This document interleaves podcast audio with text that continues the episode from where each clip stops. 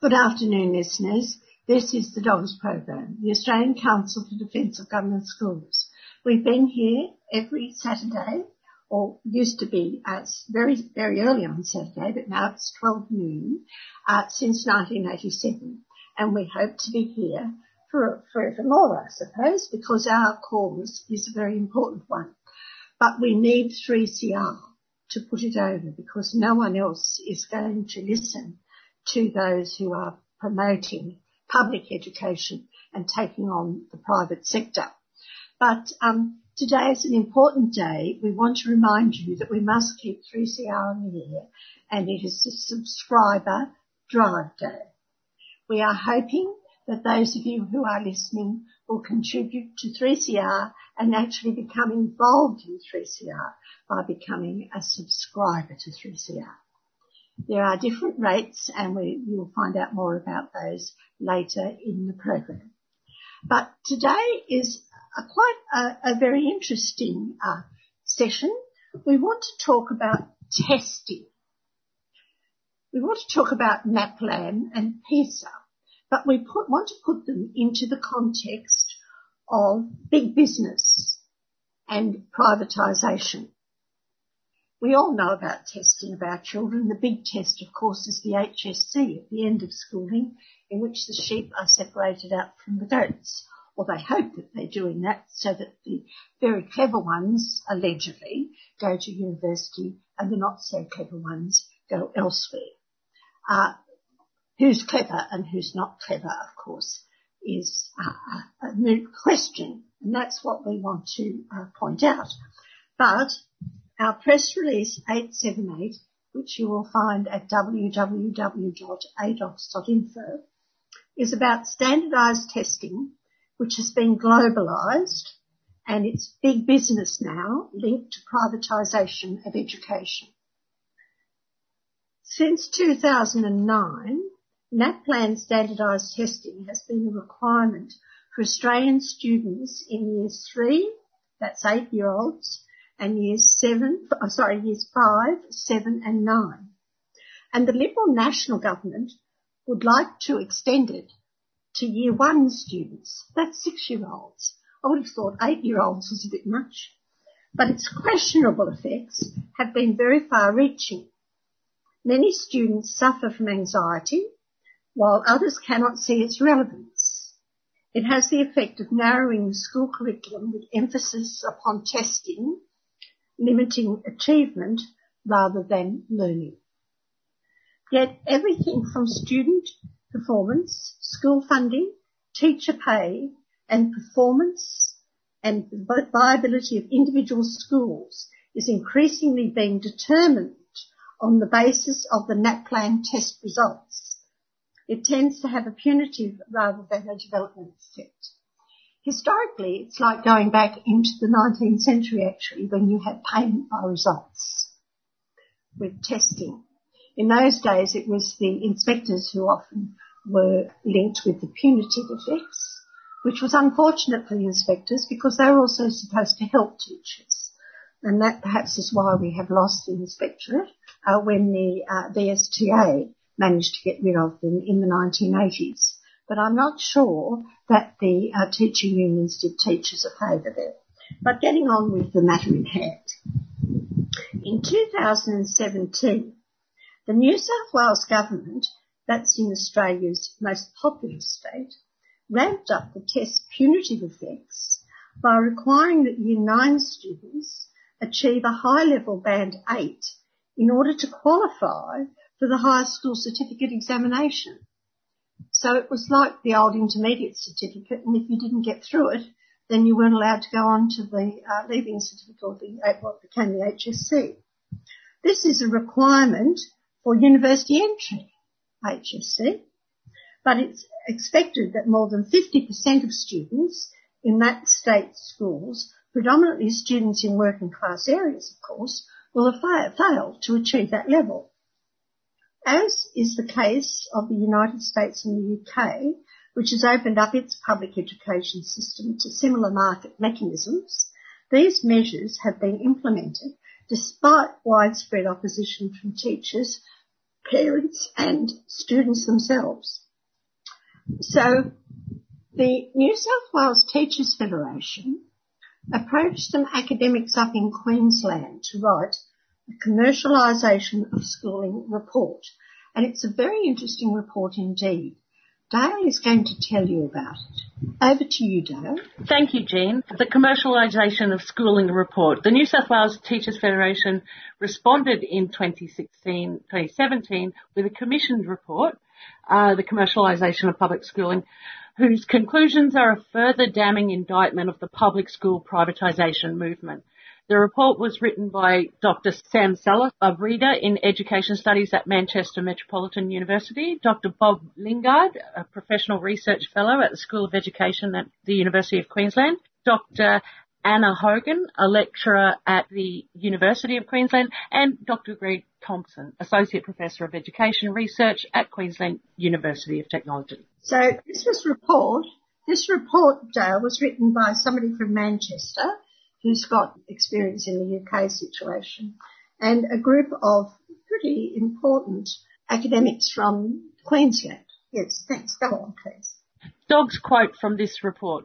There has been considerable academic research and literature on the privatisation of schooling set against the effects of globalisation following the end of the Cold War. Research now has moved to focus on commercialisation in schooling as an element of transition to a new phase of neoliberalism reflective of new state structures and relationships between the public and private spheres.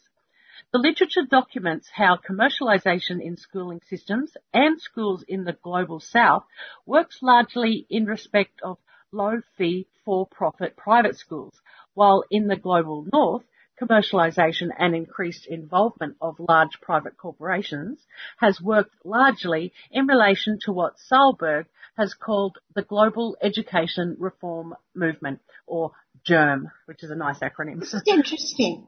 Down here in, in the south, in, in Australia, we're dealing with private schools, which we inherited, religious schools. But in the north, that's in the United States and elsewhere in, in uh, Europe, they're dealing with for-profit organisations. They're, they're quite quite um, specific about what they're at. They're going to make money out of education and our children, and they're called charter schools in the United States. Uh, so we're part of this. The the religious schools here are very much part of this global global privatisation, um, so-called reform movement. The DOGS call it a deform movement. GERM is the acronym. This has seen the introduction of top-down, test-based accountability, the introduction of market competition between schools, the use of private sector managerial practices, and an increasingly standardized curriculum that focuses on literacy and numeracy. We might speak more accurately of germs as this largely Anglo-American derived education reform movement has been taken up in vernacular ways in different society.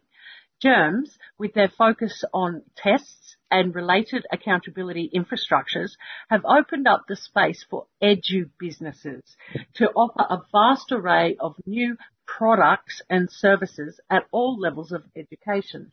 At the same time, we are experiencing the datification of the social world, which has been facilitated by enhanced computational capacities and new capabilities to translate various aspects of everyday life into quantitative data. Data infrastructures have become more important in the structuring and governance of schooling systems and enabled the growing involvement of private commercial interests. The move to big data in the work of schools and schooling systems will also open up further opportunities for edu businesses, particularly in terms of computer-based assessments and adaptive learning technologies. The increased role of private companies and edu businesses in respect of these various changes has resulted to some extent from the downsizing and restructuring of the state bureaucracy, first under new public management and more recently through network governance. The reduced capacity of the state has opened up spaces and opportunities for businesses to expand their role in schools and schooling systems, largely on a for-profit basis. Private corporations have also sought an enhanced role in all stages of the policy cycle in education, from agenda setting, research for policy, policy text production, policy implementation and evaluation, provision of related professional development and resources in what has been referred to as the privatisation of education policy community. We have written about this in respect of Pearson and News Corp. So there we have it. We have the privatisation of what goes on in our schoolrooms. It's not left to our teachers who understand our schoolrooms. It's not left to our headmasters who understand them. It's not even left to the people in the education department. Although more and more those people have no experience of our schools at all. Whereas in the past, there was a career structure going right up to the top with the Director of Education that has fallen away. But these people really have very limited knowledge about education. What they have knowledge about are managerial structures and making money. And they are doing it on our children by testing them and demanding that there is quantification of whatever they're learning and also narrowing their curriculum and their ability to range widely in their learning it's a very worrying situation. But we'll have a bit of a break here and uh, we'll come back to talk a little bit more about what's happening in Australia. Oh, typical of a man in the Western system. Like, hello, you know, all stories may, may be important, but at the end of the day, Invasion Day, you can't compare that to the First Fleet because Invasion Day was the start of the dispossession, murder, massacres, and the total annihilation of some people on a continent that had existed since time immemorial. So Scott Morrison, if he really wants to lead this country, he needs to shut his mouth in regards to those comments and really understand that Australia Day cannot be celebrated. It is a day of mourning for our people and they would not celebrate the Holocaust you know. So I don't understand how that is any different than what our people went through because the genocide continues today. Like Scott Morrison really needs to take a step back and listen to the voices on the ground because he's really ignorant in my view. Subscribe to 3CR in 2021. Feed Radical Radio. Subscribe today. Go to 3cr.org.au forward slash subscribe or call the station on 94198377.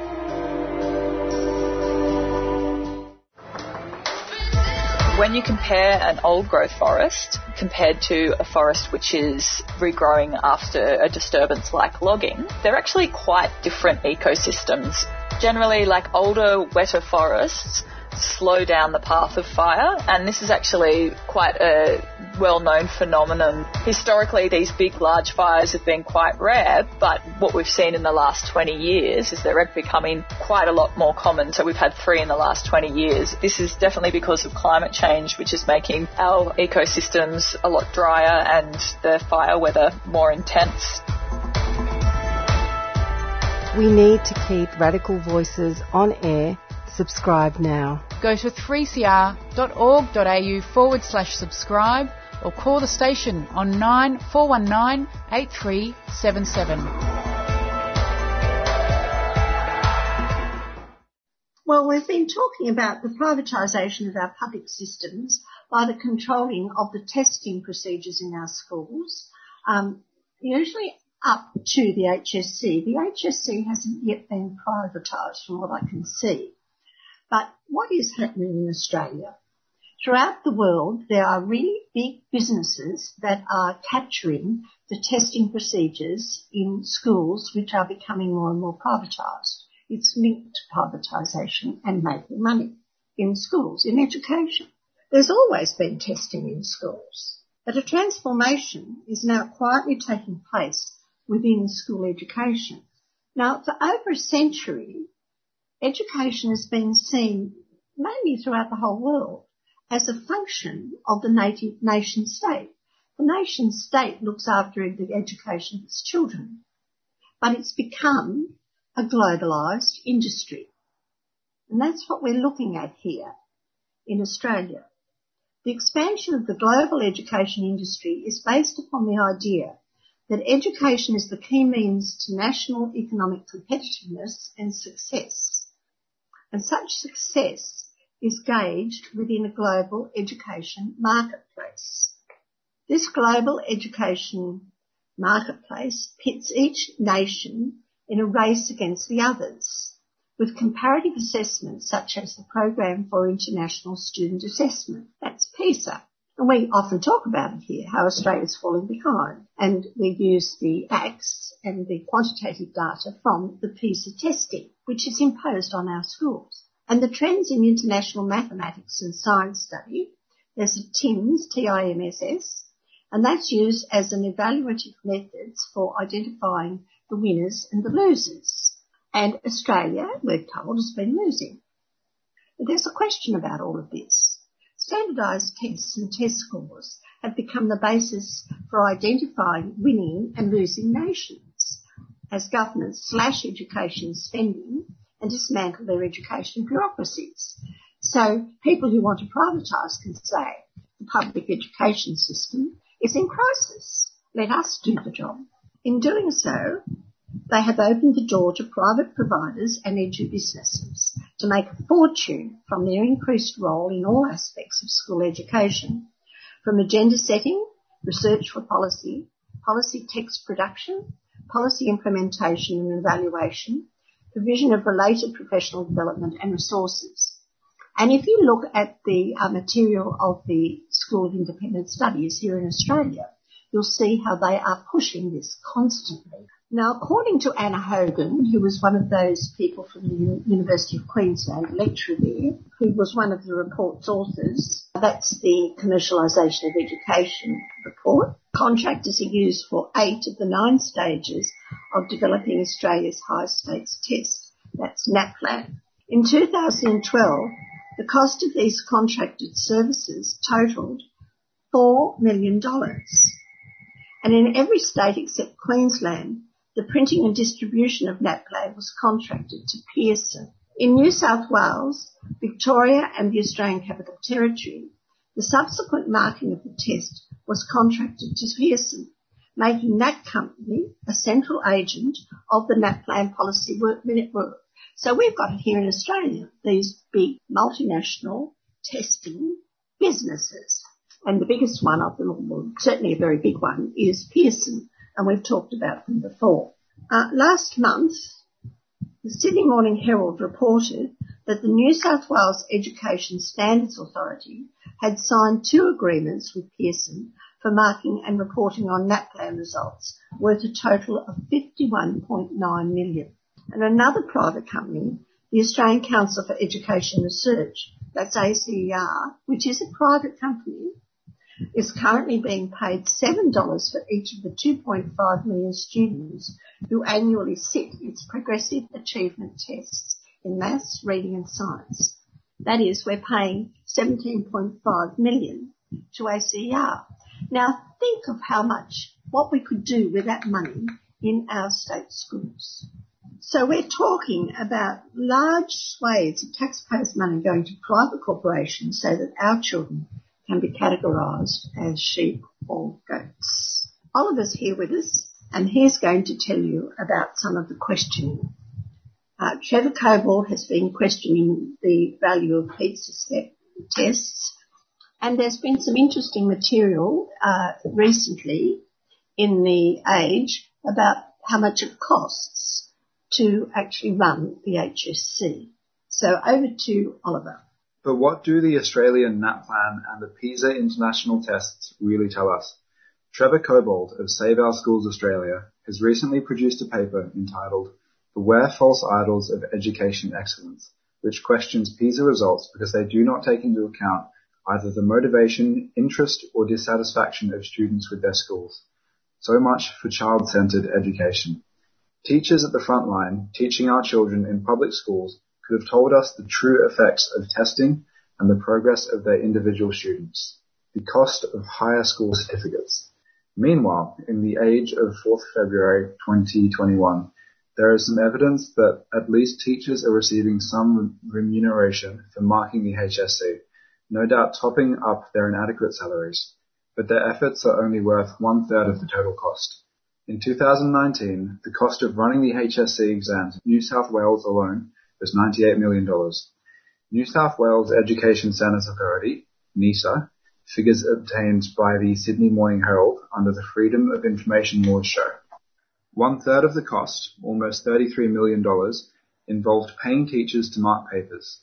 One fifth involved logistics, while exam supervisors cost 8.7 million, and the writing of tests and marking criteria added up to 6 million. Other costs, including IT, administration, and human resources, were $29.9 million. Well, isn't that very interesting? The HSC, which um, is the, the pinnacle really of, of, secondary schooling, which separates out sheep from goats, providing the children have been allowed to take it, um, that that is still more or less um, well, one third in, in the hands of teachers who mark it. But the rest of it is probably, but we're not certain, um, sent out. But there has been debate about the HSC. It's quite interesting. A man called Greg Whitby, who's the head of the Catholic Education Diocese of Parramatta and a critic of the HSC, described this cost as exorbitant. And some proponents, he said, argue this outdated system of assessment is gold standard. So why does he want to get rid of it? Perhaps they just want uh, the individuals, uh, uh, the individual private schools to go to their own assessment body. And it would be, who knows who, an old boys network back into the 19th century. Because that's what the public exams were always about. They were about some kind of meritocracy and some kind of um, making sure that people who could do things would actually be employed in government departments. But Mr. Whitby um, got a few few bites.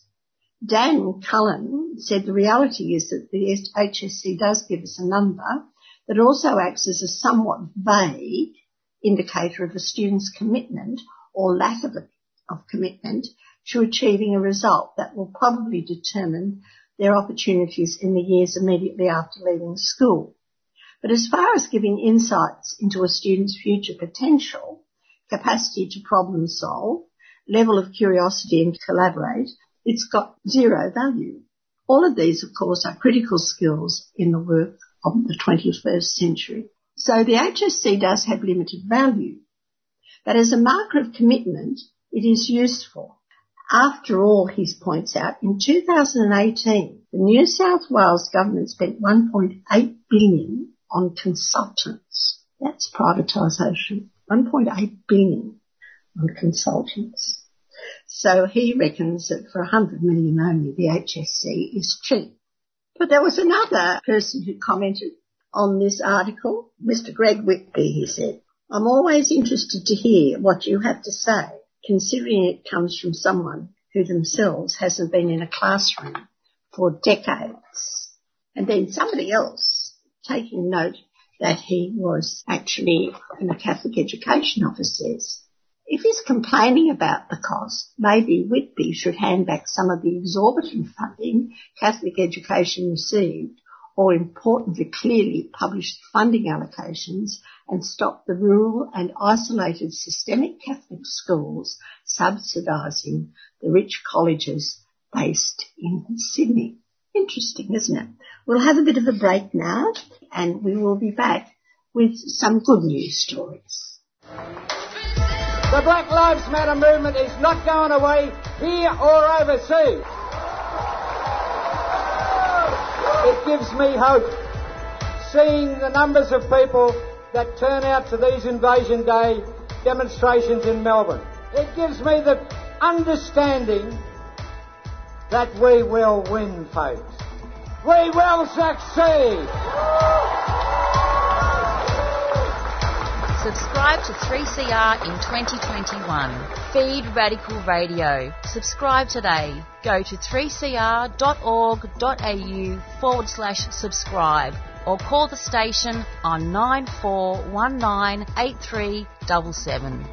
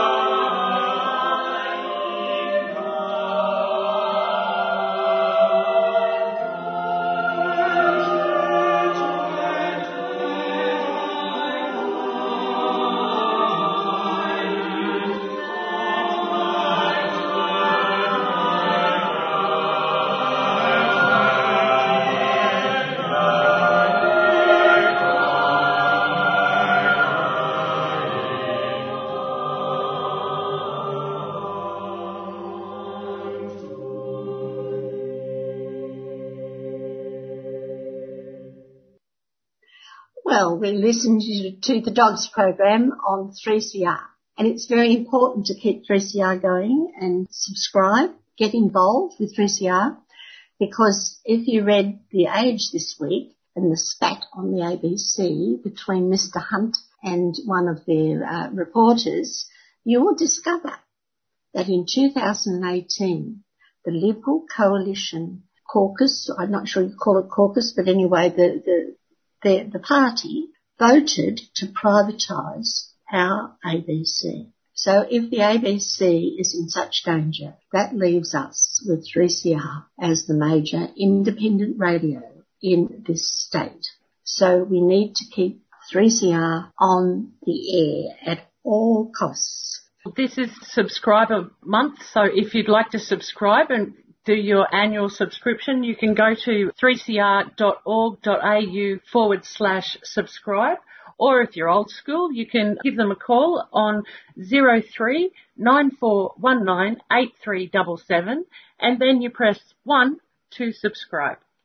Now we'll move on to an article by Marion Wichman, a recent graduate at the age of 53. The title of the article is Never Too Late when I went to my graduation, the kids were cheering. They were just so proud. A good news story.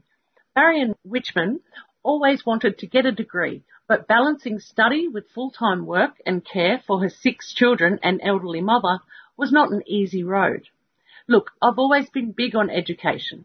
Having six children, I always believed it was really important that I set an example for them walk the talk. I'm always going on to them about the importance of education and I thought I need to show them that learning never stops at any stage in your life. They think I'm geriatric. I wanted to get a degree. It's something I've always wanted to do. Okay, it's later in life, but I can still pursue things. It doesn't matter that I'm a bit older. I've had lots of friends that I've seen graduate from uni. I would watch them and think, gosh, I want that to be me. So last December, I graduated with a social science, social welfare degree from Charles Sturt University. When I went to my graduation, the kids were cheering. They were just so proud. I'd wondered whether my mother would still be alive to see me graduate. She's 79. To see her there and be a part of that and for her to see her first child graduate from uni was amazing. If you have a degree, doors open up for you. I'm a welfare officer.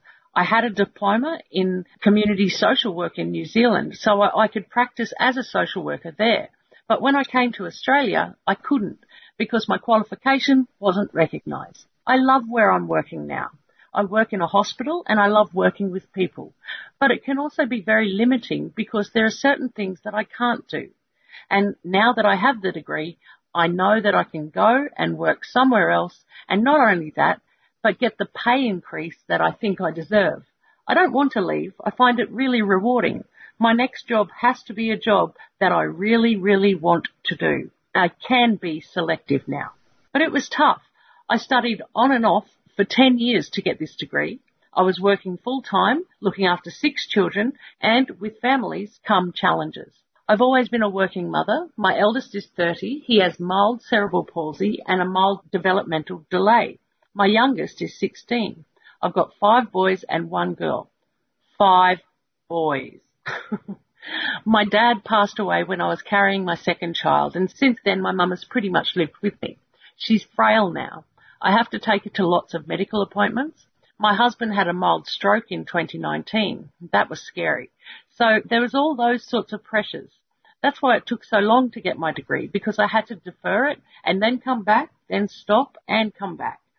There were times when I thought, you know, don't bother going back. I deferred so many times I was thinking, am I ever going to get through this? Then I'd think, come on, you've got to finish this. I'm a person who, when I've started something, I have to finish. I've always given to my family. I do that in my work too. This was something for me. I guess I actually felt unfulfilled. I knew I wanted to practice as a social worker. I still haven't got there, but I felt it was important for me to finish with a degree. That's what I wanted. It's just been hard. I've had challenges with my children in their teenage years, some big challenges to the point where your mental health starts to become impacted because of all the stuff you're having to deal with. Then you go to work, and you're dealing with other people's problems. It's like the problems don't go. It's about trying to look after yourself so you can actually look after others. It's a juggling act, I tell you. I feared I wouldn't actually finish my degree all the time. Ask my tutors. There were so many times I was so down that I just basically hit rock bottom. Then I'd have my lecturers saying, come on Marion, you're almost there. You've got two more assignments to go. You've got this. You can do this. I was just so embarrassed because I don't know how many times I had to ask for extensions. I'm thinking, uni must think this lady is making this up. I just thought, I'm not going to ask for another extension. I'm not going to ask for special consideration. It's so embarrassing. But they encouraged me. I consider myself a very strong woman, but I really was at a low. I'm not sure whether I could have done it without the support of the university. One night I just decided, you know what? Stop focusing on what's going on here at home. Just get that assignment done. In two days I just smashed it out. I did it and handed it in. I thought, oh, I did it. I got my results and I couldn't believe it. I said, am I really finished? Am I really done? I couldn't believe it. Now I'm considering seeing how long it will take me to do the social work degree so I can be fully qualified as a social worker. I can't believe it. I'm thinking, am I crazy? It might be two or three years. I've already started making inquiries. So, as Marion says, it's never too late and you never stop learning through life. Very valuable. I'd say that that lady went to a school where she was taught curiosity and the, des- and the desire to learn was not killed in her. And that is the most important thing that teachers can do.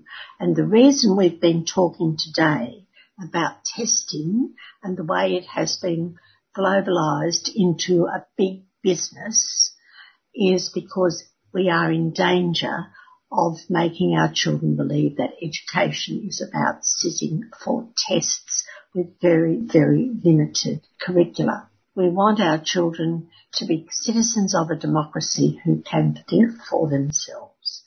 But um, that's a lovely story, isn't it? Mm. What a wonderful woman. Mm. And aren't we lucky that still in Australia there is always a way open for someone who wants to learn. But we'll have a bit of a break and then we've got another good news story. We've got a common enemy. The same government that locks up these refugees just behind us here at the Park Hotel is the same government that's going for our rights, trying to attack the very limited gains that casuals have. And so when union activists take up the cause of refugees amongst their fellow workers, it's not an act of charity. It's about building workers' united self-defense mechanism, understanding that we're all part of the same battle. Subscribe to 3CR in 2021. Feed Radical Radio. Subscribe today. Go to 3cr.org.au forward slash subscribe or call the station on 94198377.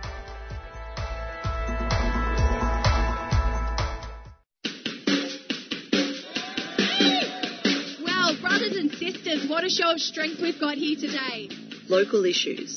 So I'm here at the school kids strike for climate action. Live coverage. Join the, the spirit of this gathering here today at IMARC. Your voices. So give us a bit of a lowdown about what's happening. There's about 200, 250 people here at the moment. Community struggles. We're now in front of the uh, Tunnerminnerwait Maulboyheenner Monument. I'd like to thank Community Radio 3CR, who for the last decade has been broadcasting here Feed Radical Radio. Your membership is vital. A few hundred people about to pass us right now. Lots of young people standing up for their future. Subscribe today.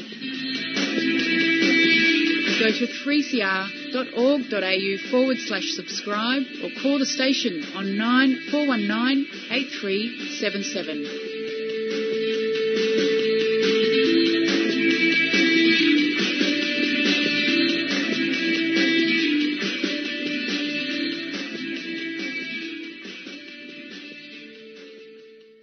Welcome back. You're listening to The Dogs on 3CR 855 AM, 3cr.org.au and 3CR Digital. And now Oliver's got a story for us, another good news story. Over to you, Oliver. Thank you, Dal. So this story is by Caitlin Fitzsimmons and it's Gifted Students with a Disability Prompted to Excel by Game Changer. In primary school, Alex Touchworth tested as highly gifted but struggled with his schoolwork and learning to read. Honestly, I felt pretty stupid, said Alex, who turns 14 in a few weeks. There are always helpful strategies in place to help me at school, but it was usually not really very helpful. It was like, try harder, that sort of thing. It was not until year six that Alex received diagnoses of dyslexia and dysgraphia. And then in year seven, he was also diagnosed with ADHD and started taking medication. Now in year nine, at a public high school in the inner west, Alex is benefiting from the New South Wales High Potential and Gifted Education Policy, which took effect on the first day of this term. The new policy, announced last June, means all public schools across New South Wales must demonstrate how they identify and cater for students who have high potential or are gifted. The policy specifically applies not just to high achievers, but also to students such as Alex who are gifted learners with a disability, also known as twice exceptional or 2E, a group that has been traditionally undeserved by mainstream education. Disability in this context includes learning differences such as dyslexia, which affects reading, dysgraphia, writing, and dyscalculia, maths, and neurodiverse conditions such as autism and ADHD. Geraldine Townend, a lecturer and research fellow specializing in 2E students at the University of New South Wales, said it was amazing that the government's policy was one of the first globally to mandate gifted education and specifically include gifted learners with disability. The traditional way of identifying gifted students was to look at their achievement, but this overlooks students with hidden potential, she said. Dr. Townend said twice exceptional students need both learning support and enrichment or extension to reach their potential, and supporting the disability in the classroom is essential to level the playing field. It's like giving a wheelchair to a child who cannot walk or glasses to a child who needs glasses, she said. Dr. Townend said appropriate extension for gifted children was not a matter of giving them extra worksheets, but ensuring there are outlets for their ability, including grouping them with other students of similar ability or grade or subject acceleration. After spending year eight in a class for special needs students where he found it hard to concentrate, Alex is now moving into a class for gifted and high potential students for year 9. He said he feels motivated to do well because the school has recognized his intelligence. For his mother, Prue Worth, it is a big relief to see Alex's needs finally being met after he developed behavioral issues and anxiety at primary school and showed signs of disengaging in years 7 and 8. She hopes the policy will help schools see that twice exceptional students are not a problem, but can do well if supported appropriately. An education department spokesperson said schools had a responsibility to address the diversity of students with high potential or who are gifted, including those with a disability. In what is thought to be a first for Australian government schools, the department is partnering with the University of Wollongong to study the prevalence of high potential and gifted students with disabilities and use the research to inform the implementation of the policy. Schools are already required to take reasonable steps to ensure students with disability are able to participate in courses or programs on the same basis as other students under the Disability Standards for Education 2005. However, as the Sun Herald reported in December, fewer than one in five of the state's 165,000 accredited teachers have taken a course on teaching students with disabilities in the past three years. One primary school teacher, who asked to be anonymous to protect her employment, said her university degree left her ill-equipped to teach students with disabilities and was struggling to find quality training. For the new gifted policy, the department is taking a direct role in training teachers and key staff at each school. The spokesperson said there will be professional learning delivered in stages over four years.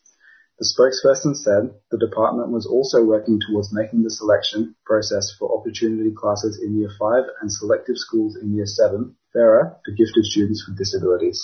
All children are gifted. It's not just disabled children and uh, ordinary children who are so-called gifted. All children are gifted. But that was a lovely story because there is a recognition that some children, particularly children with physical and also mental and other disabilities, uh, should be given special consideration and our teachers should be uh, trained to deal with these children. It is a very, uh, very highly skilled area. And um, here in Victoria, back in 1980, in the 1980s, they were talking about this, but there's no evidence that we have got on top of this at all. And of course, if we deform our public school system, which is open to every child, in which every child, the good news, the very special news is that in a public system, every child has the right, whatever their background, whether they are disabled or able, uh, whatever that means, uh, whether or not they come from a poor background, whether or not their parents are billionaires. They have the right to be enrolled in our public system and be given a first rate education. So it's up to us the people. We need a treaty in this country. We need the end to the war in this country. And the only way we can do that is through a peace treaty. Not the one you see in Victoria, not the one you see in Queensland, not the one you see in the Northern Territory, because they talk treaty and still lock our people up. They still kill our people. They still desecrate our land and our water. A treaty means peace. A treaty means equality. And a treaty means justice. Thank you.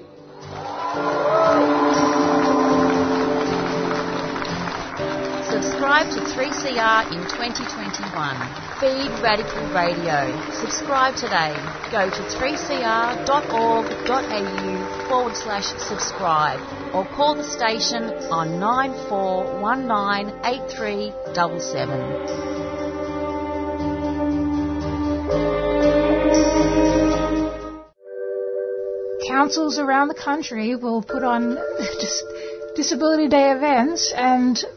quite a few of them will not include people of colour, First Nations people, and black people. So I think it's pretty cool that everyone you'll hear on here today will be a person of colour, and the majority of them will be people with disabilities as well. I think when we were preparing for this show and for this day, we wanted to talk about how we could explain the concept of power from the margins and why it is that we've chosen to focus on black people, indigenous people, and people of colour. And I think, you know, in one word, it's intersectionality.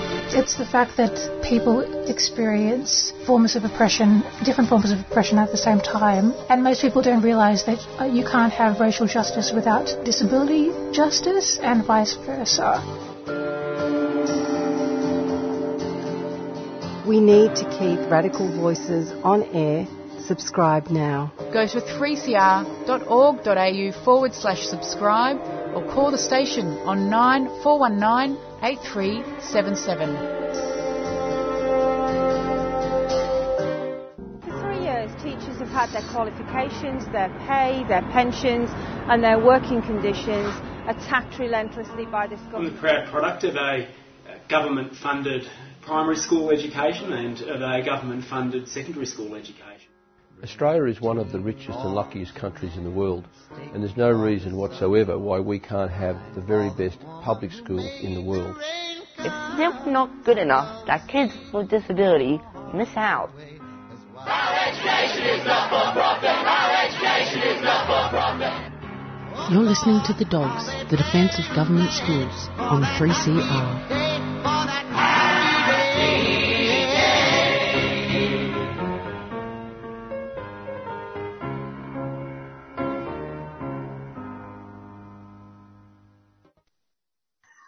There's been two good news stories, and the uh, major part of this program has dealt with testing and how it has been used to privatise and globalise education for big business around the world. But we do live in Australia, and unfortunately for our public system, we have a coalition government in Canberra which is not pro-public at all. They are wedded still even in spite of the pandemic, to the neoliberal theology. And there is a new Minister for Education, an Alan Tudge.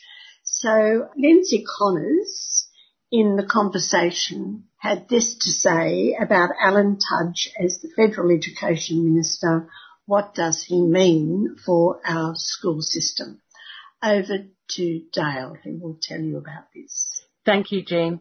Yes, uh, Lyndsay writes, given Tudge's concerns that the Gonski reforms would require Catholic and independent schools to take certain cohorts of students, amounting to an incredible intrusion, it seems he will sit comfortably with the pantheon of previous coalition ministers. In a speech to Parliament in 2011, Alan Tudge said he was concerned that Labor's Gonski reforms to improve equity in school funding could compel non-government schools to take certain cohorts of students or lose funding.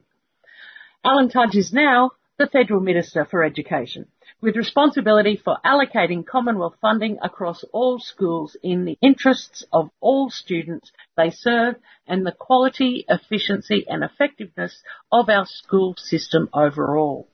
The expression used by Alan Tudge to describe some of these school-age Australian children could have been a slip of the tongue, but for the fact that he expanded upon them. Catholic and independent schools may, for the first time, be required to take these certain cohorts, which would amount to an incredible intrusion.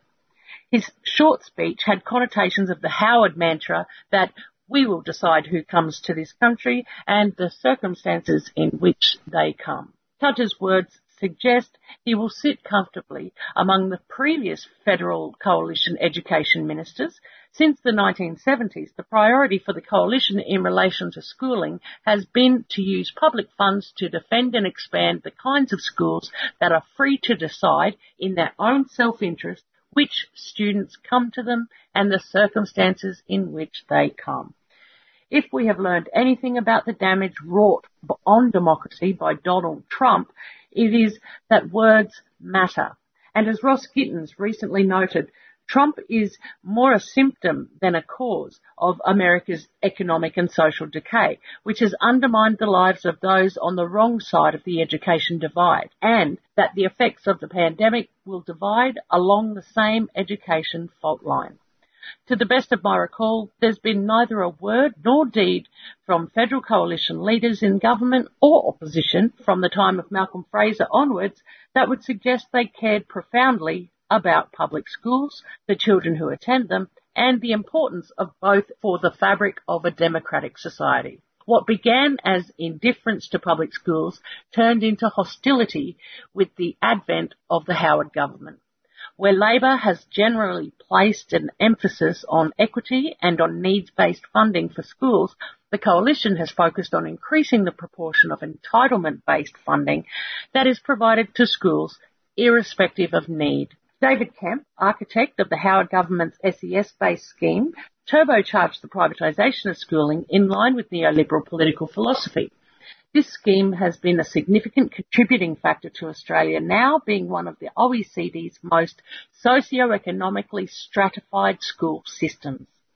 Between them, the Abbott government, Turnbull and Morrison governments have subverted Labor's original Gonski framework to reflect coalition values. With its amendments to the Australian Education Act, the Coalition has placed a solid floor under the level of Commonwealth funding for non-government schools and an equally solid cap on its funding for public schools.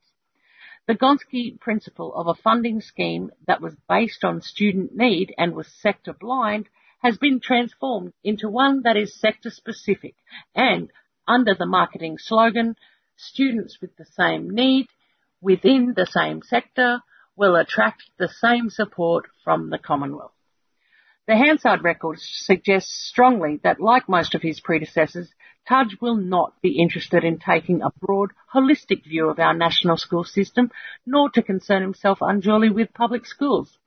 Tudge will certainly be unlikely to emulate one of his coalition predecessors, Simon Birmingham, who was replaced by Dan Tehan after having the temerity to point out that some non-government schools were being overfunded. A minister who defends the integrity of a government policy rather than engaging in special deals for political advantage would expect to be respected, but not in a country where there is no level of income from private sources that can render a private school ineligible for public funding from both levels of government. But what of the certain cohorts. In general use, the word has come to mean a group of people with a shared characteristic.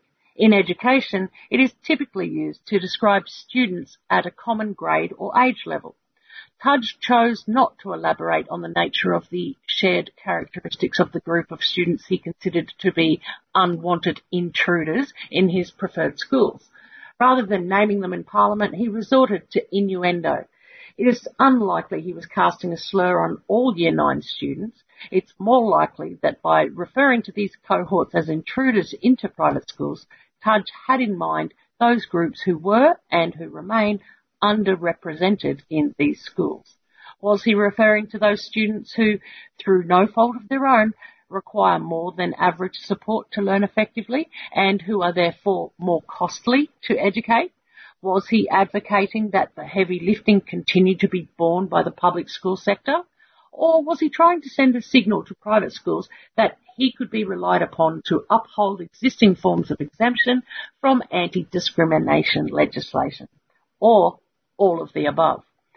To say the least, it will be dis- disturbing to have decisions about the level and allocation of Commonwealth funding to schools led by a person who divides Australia's school students into those who are the chosen and those who are the intruders, or who has a generally divisive us and them mentality.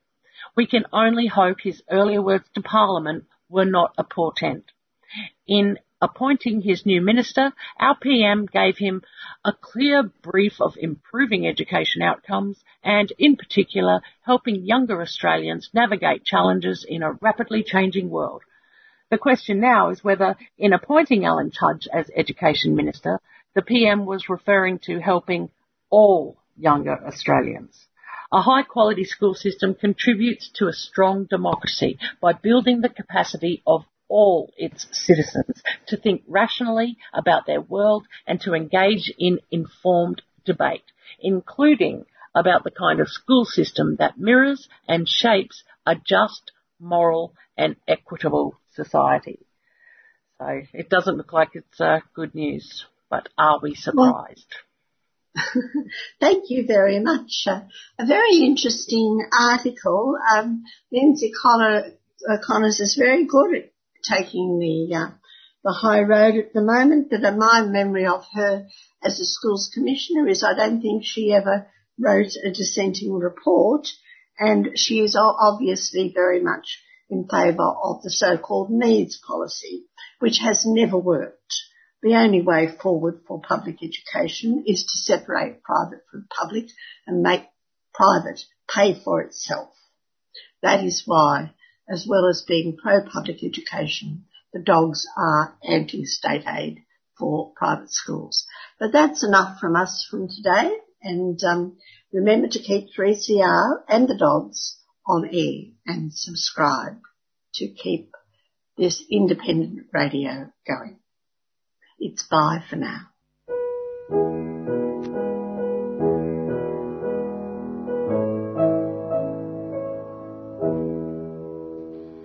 I dreamed I saw Joe Hill last night, alive as you.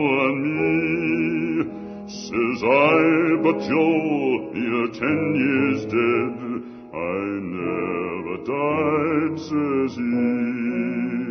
I never died, says he. In Salt Lake City, Joe says I am standing by my bed. They framed you on a murder charge, says Joe,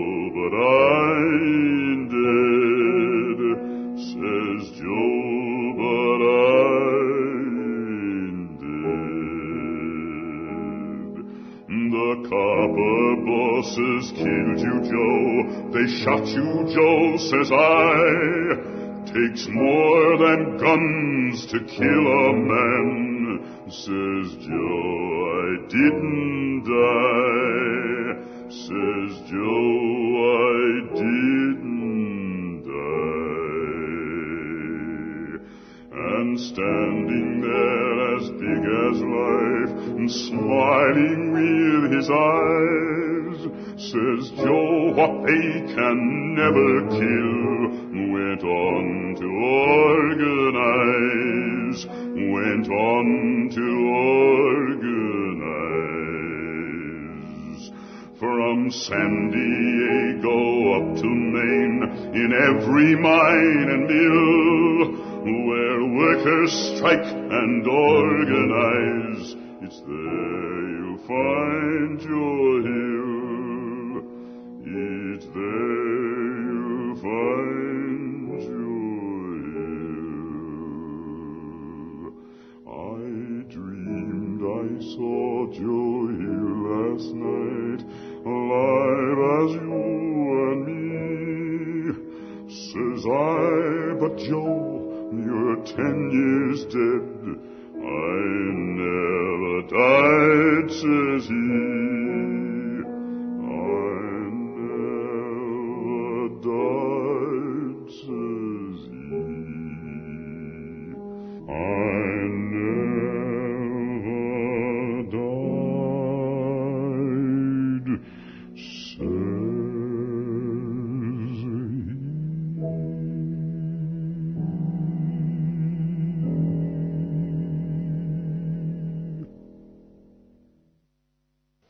Listening to a 3CR podcast produced in the studios of independent community radio station 3CR in Melbourne, Australia. For more information, go to allthews.3cr.org.au.